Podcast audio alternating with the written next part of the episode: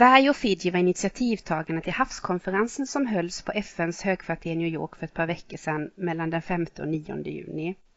Fokus för konferensen var mål nummer 14 av FNs 17 globala mål för en hållbar framtid. Mål nummer 14 handlar om att bevara och nyttja haven och de marina resurserna på ett hållbart sätt. Havet täcker tre fjärdedelar av jordens yta och förser oss med 50 procent av syret som vi andas. Haven kommer också vara ämnet i dagens poddavsnitt och därför hälsar jag Sara Fröcklin välkommen till Take Action Talks. Du jobbar på Naturskyddsföreningen och är sakkunnig inom området tropiska och marina ekosystem och fiske. Det stämmer bra. Ja. Du var en av dem som deltog under den här stora havskonferensen för ett par veckor sedan i New York. Vad tar du med dig därifrån? Vilka är dina intryck från konferensen? Och jag tar faktiskt med mig massor av saker. Det som var väldigt kul med den här konferensen är att det är den största i sitt slag som just fokuserar på havets utmaningar och hur man ska komma till rätta med dem. Ehm, och ehm, det man såg under den här veckan var ju väldigt stark beslutsamhet att nu är det dags att gå från ord till handling så att säga. Ehm, och eh, det skedde ju en hel del bra saker under konferensen. Bland annat så antogs ju den här deklarationen eh, som man har jobbat fram nu till konferensen. Den antogs av alla världens länder. Call for eh, action. Ja, precis. Mm. Och sen eh, har det ju eh, delgetts eh, väldigt många olika frivilliga åtaganden. Jag tror att vi landade på 1328 stycken frivilliga åtaganden från länder, från organisationer, från företag under den här veckan. Det är ju, det är ju väldigt häftigt att se. Sverige bland annat eh, har ju själva delgett 26 stycken frivilliga åtaganden. Eh, och eh, finansiellt stöd till diverse olika eh, frågor. Eh, så att eh, det, det tar man verkligen med sig hem. Eh, att det var en sådan eh, vad ska man säga, internationell, det, det märktes att det var en internationell prioritet nu att nu måste vi komma till rätta med det här. Och eh, nu återstår det ju bara att se hur länder lever upp till det här. Och att det följs upp ordentligt apropå uppföljning, jag hörde att Kenya och Portugal har tagit, sin, tagit initiativ till att hålla nästa uppföljningskonferens år 2020 så det känns ju väldigt eh, positivt. Precis. Ja, precis. Och det var ju en sån eh, sak som man gick in i den här konferensen med. Att hur ser vi till att det här bara inte blir en konferens utan att det faktiskt blir en uppföljningskonferens. Att det blir fler uppfölj uppföljningskonferenser efter det så att säga. Så det, det var ju väldigt positivt att se att någon tog över stafettpinnen nu efter Sverige och Fiji. Eftersom jag då är ansvarig för våra globala eh, fiske och marina frågor på Naturskyddsföreningen så måste jag säga att det var väldigt positivt att se att många eh, låginkomstländer var där. Eh, vi jobbar ju via ett SIDA-stöd med eh, lågin, eh, organisationer i låginkomstländer runt om i världen. Eh, vi deltog eh, tillsammans med FAO, vi anordnade ett eh, SIDO-event om småskaligt fiske. Eh, och det var ju en sån lite oro jag hade faktiskt innan konferensen att just det småskaliga fisket skulle få eh, lite utrymme jämfört med till exempel plastfrågan och frågan om marint skydd som har eh, varit ganska stora på agendan inför konferensen. Ehm, så jag tyckte det var jättekul att se att vårt sidoevent var fullsatt. Ehm, däremot kan jag känna när jag tittar på de frivilliga åtaganden och har suttit nu ehm, eh, och kunnat analysera vad som egentligen sades och vad som har eh, delgetts och så vidare. Att det är ganska lite fokus på just det småskaliga fisket i de frivilliga åtaganden. Det är faktiskt det delmålet under mål 14 då som har fått allra minst frivilliga åtaganden. Och, det tycker jag är lite, lite tråkigt för det, det småskaliga fisket är så jätte, jätteviktigt för miljoner människor världen över eh, som har det som både enda inkomstkälla och enda proteinkälla. Så, så det är väl det enda som jag kan känna är lite, lite synd att, eh, att just det småskaliga fisket hamnade lite i skymundan så att säga från eh, ja, vissa andra frågor som har fått större, eh, större fokus under den här veckan. Men eh, vi jobbar ju på med de här frågorna varje dag här på Naturskyddsföreningen och tillsammans med våra eh, samarbetsorganisationer runt om i, i både Latinamerika, Afrika och Asien. Så att eh, eh, vi har ändå gott hopp om att eh, även den här frågan ska få, få ett ökat fokus. Men varför behövs en sån här havskonferens? Hur illa är tillståndet i våra hav idag och vilka är de största hoten mot våra hav idag? Mm. Tyvärr så mår ju våra världshav inte så jättebra idag. Eh, havet eh, står ju för en stor del av den, eh, eller upptaget av, av koldioxid från luften. Vilket gör att om det blir ökad mängd eh, koldioxid eller utsläpp då i luften så tar haven upp ännu mer och det är därför vi ser att haven har blivit betydligt surare och även eh, varmare under de senare åren. Eh, det här har ju effekter på korallrev för andra året i rad. Till exempel så ser vi att stora barriärrevet utanför Australiens kust eh, har blekts med upp till 90 procent. En fjärdedel av alla korallrev världen över är bortom räddning som det ser ut idag. Eh, det är ju jätte, ett stort, det är klart ett bekymmer. Eh, många fiskar eh, söker skydd, eh, lever på korallrev. Upp till en fjärdedel av alla fiskarter är helt beroende av korallrev för att kunna överleva. Det är ju en sån fråga. Eh, vi ser också sjögräsen runt om i världen. är det ekosystem som faktiskt minskar allra snabbast med 7% per år. Och om man ska koppla an det till, eh, till klimatfrågan så har man också sett att den absolut mest effektiva koldioxidsänkan, som vi kallar det då, eh, är just en sjögräsäng utanför Danmark. Så sjögräsängar är jätteviktiga för att hjälpa till att mildra klimatförändringar. Så det är klart att det är oroande att, att de försvinner i så raskt tempo. Eh, vi jobbar ju en hel del med mangrovefrågan här på Naturskyddsföreningen. Eh, nästan hälften av världens mangrover har försvunnit. Eh, till stor del på grund av vattenbruk, att man skövlar mangrov för att anlägga hotell, bygga hotell och så vidare. Och då för att anlägga de här vattenbruksdammarna, räkodlingar till exempel. Vi fiskar alldeles för mycket. Det är ett jättestort problem. Jag skulle säga att det är ett av våra största problem. Nästan 80 procent av världens fiskbestånd är överfiskade. Eller fiskade till eh, maximal eh, nivå så att säga. Eh, sedan 1996 till exempel har fiskbestånden minskat med 1,22 miljoner ton per år. Det är ungefär 1 procent per år. Och de fiskas ofta med skadliga fiskemetoder såsom bottentrålning som då förstör våra havsbottnar och djuret på botten. Sen har det ju rapporterats flitigt i media om plastfrågan. Eh, föroreningar och skräp såklart då är ett växande hot. Eh, rapporter visar att om inget görs så finns det mer plast än fisk i haven 2050.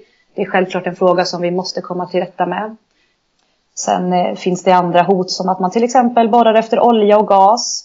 Det stör ju livet i haven såklart. Man bygger mer och mer i kustområden, anlägger hamnar och så vidare. Och eh, allt det här har ju effekter på haven och haven är så viktiga, vilket du också nämnde i ditt inledande här tal, att eh, haven täcker ändå 70 procent av jordens yta. Vi brukar kalla det den blå planeten. Och mer än en tredjedel av världens befolkning bor vid, vid kustområden och vid haven och är helt beroende av det för sin överlevnad. Eh, haven producerar mer än hälften av syret vi andas och eh, nästan allt av det färskvatten vi dricker kommer ursprungligen från haven.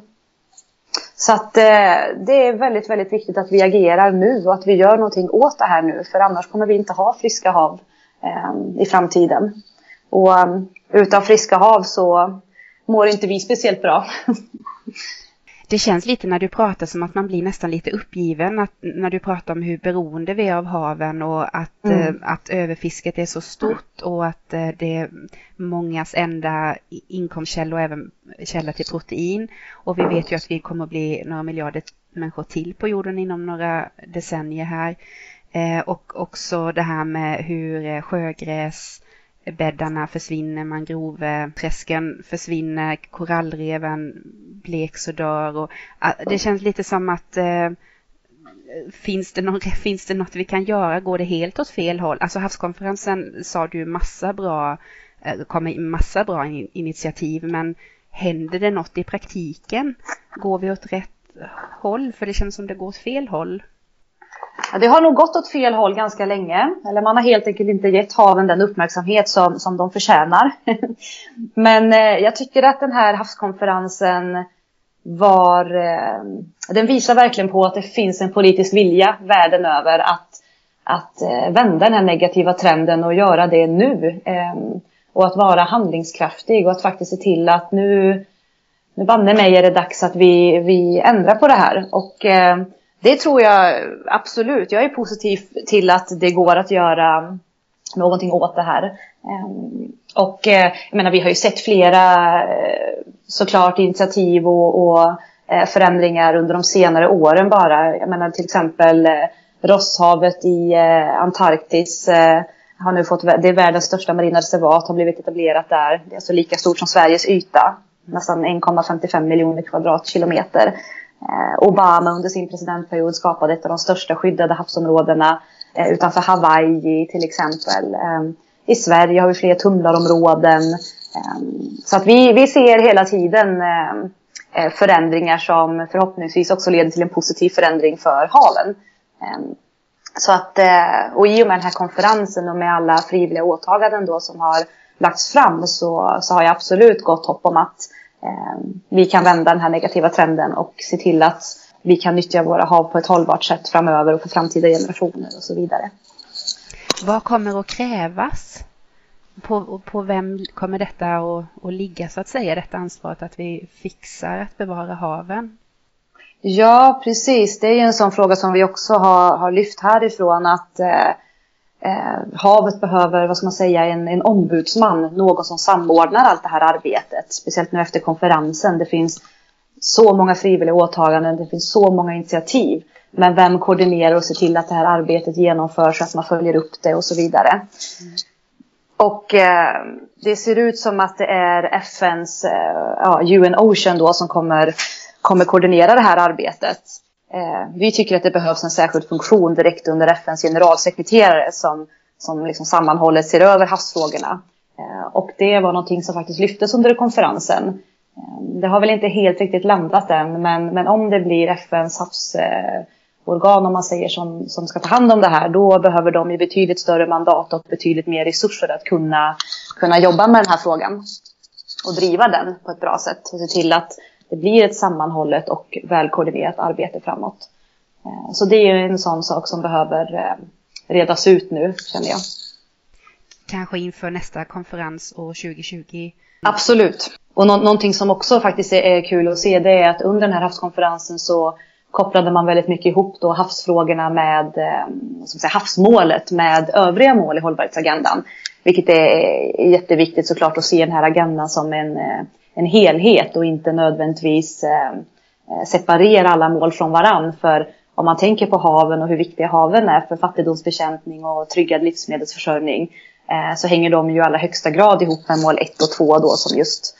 Fattigdom och... Precis, precis. Och sen eh, pratades det mycket om hur starkt havet hänger ihop med, med klimatfrågan. Och i 2015 så antogs ju klimatavtalet och så vidare. Så att det, det, det finns många goda krafter och eh, det har ju hänt en hel del de sista åren. Så att eh, nu gäller det bara som sagt att, att agera på det här och inte låta det bli en konferens som, som en i mängden utan att man verkligen eh, lever upp till sina åtaganden och, och, och så vidare det är ju jättebra med en eh, sammanhållande funktion eh, som där i FN, men jag tänker också att det är väldigt viktigt att det kanske finns en liknande funktion i varje land. Eh, som till mm. exempel du pratade om att Sverige hade eh, under havskonferensen här skrivit under på 23, 26 frivilliga åtaganden. Vem ser till att Sverige kommer att följa upp de åtaganden och liknande i andra länder? Precis, precis. Det måste ju finnas en funktion som man rapporterar till och man följer upp hur långt har man kommit och så vidare eh, med de här frivilliga åtaganden. Ehm, sen har ju Sverige avsatt en hel del medel eh, ur ett för, för ur mitt perspektiv då som jobbar med, med biståndsfrågor och vårt globala arbete så är det ju jättepositivt att se att Sverige till exempel då eh, ska avsätta 50 miljoner till FAO för FAOs arbete mot illegalt fiske. Eh, FAO är ju då FNs eh, livsmedels och jordbruksorgan. Till exempel. Så kort sammanfattat, varför är vi så beroende av haven? Varför är det så viktigt att vi eh, räddar eller bevarar havens ekosystem? Och vilka, skulle du säga i kort sammanfattat, är de största hoten mot våra hav idag?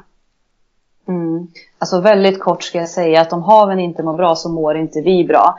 Precis som vi pratade om tidigare att, att eh, haven producerar en stor mängd syre vi, vi eh, behöver för att kunna leva och så vidare.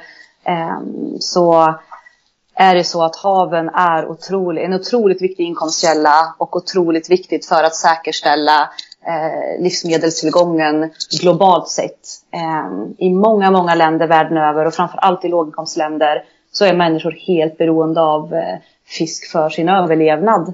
Eh, så att det, haven är otroligt viktiga för att just komma till, till rätta med fattigdomsbekämpning och för en, en tryggad livsmedelsförsörjning globalt sett. Eh, och eh, om man kort ska sammanfatta då de största hoten så är det eh, överfiske, att vi fiskar alldeles för mycket. Vi fiskar slut på många fiskar. Eh, det är ett jättestort problem. Eh, det är ett stort problem med klimatförändringar. Vi måste komma till rätta med hur mycket koldioxid vi faktiskt släpper ut. För haven tar upp så pass mycket koldioxid eh, från luften och över sin kapacitet. Det leder till försurade Eh, vattnen. Det leder till ökade havsnivåer, eh, vilket kommer att ha stora effekter världen över, framförallt på lågt liggande eh, kustnationer. Eh, vi ser problem med, med plast och, och, mikroplaster i, i haven. Eh, det förstörs otroligt många kustekosystem när man då vill bygga hotell, när man vill anlägga vattenbruksodlingar och så vidare. Så att det, det skulle jag säga är några av de de eh, största problemen vi ser idag. Men eh, det är ju verkligen en global angelägenhet att vi mm. verkligen bevarar våra hav. Vi, vi, som du säger, de producerar för 50 procent av syret vi andas. Eh, och ibland kan man nästan bli lite frustrerad varför det inte bara blir olagligt att eh, släppa ut eh, plast och avfall i våra hav. Vilket det säkert är förbjudet också men att det inte finns inte regleringar tillräckligt eller straff nog eller ja, Precis. För det ska man ju komma ihåg att det finns ju en hel del eh, lagar och ramverk och så vidare. Men man måste se till att de, de följs på ett bra sätt. Och, eh, det är här jag tycker att eh, havskonferensen också fyller en viktig funktion. Att man, man har fått den här globala förståelsen för vikten av våra hav. Eh, det har verkligen den här havskonferensen bidragit till. Eh, och sen självklart alla, alla frivilliga åtaganden och att man måste lösa den här frågan eh, både globalt men också på nationsnivå. Ehm, eh, och som jag sa tidigare, Sverige har ju avsatt 50 miljoner för att hjälpa till att bekämpa det illegala fisket. Det är verkligen en sån fråga som förtjänar uppmärksamhet och som måste, Eh, man måste arbeta med den frågan. Eh, nu är Sverige en aktör i den frågan. Eh, om fler länder också avsätter medel till det här så, så kommer man komma en, en bra bit på väg att bekämpa det, det illegala fisket. Sverige har också bidragit med 50 miljoner till en ny fond som precis har startats upp som heter Blue Action Fund. Och den, den ska hjälpa till att stärka skyddet av havsmiljöer i utvecklingsländer Eh, genom att bevara marina och kustnära miljöer och skydda utrotningshotade arter och så vidare. Eh, det är också en, en, eh, ett bra initiativ. Som sagt, den här fonden har inte funnits tidigare så att det är en ny satsning som ska se till att vi, vi nyttjar våra hav på ett mer hållbart sätt och framförallt så att kustbefolkning, framförallt i låginkomstländer, ska kunna livnära sig på havet även i framtiden. Vad kan vi privatpersoner göra i vår vardag för att bidra till renare och friskare hav? Ja, det är faktiskt en jättebra fråga. För att även om många av de här frågorna behöver lösas eh, globalt så finns det ju väldigt mycket som man privatperson faktiskt kan göra för att bidra till, en, till, till mer välmående hav. Eh, eh, om man till exempel ska prata skräpfrågan. Jag menar nummer ett är ju självklart att inte slänga skräp på marken eller i vatten. Man kan plocka upp skräp när man ser att det finns skräp. Eh, man återvinner. Man kan lämna in till exempel gamla läkemedel på apoteket så inte de eh, far ut i, i miljön. Eh, man behöver, ska försöka att inte tvätta i onödan.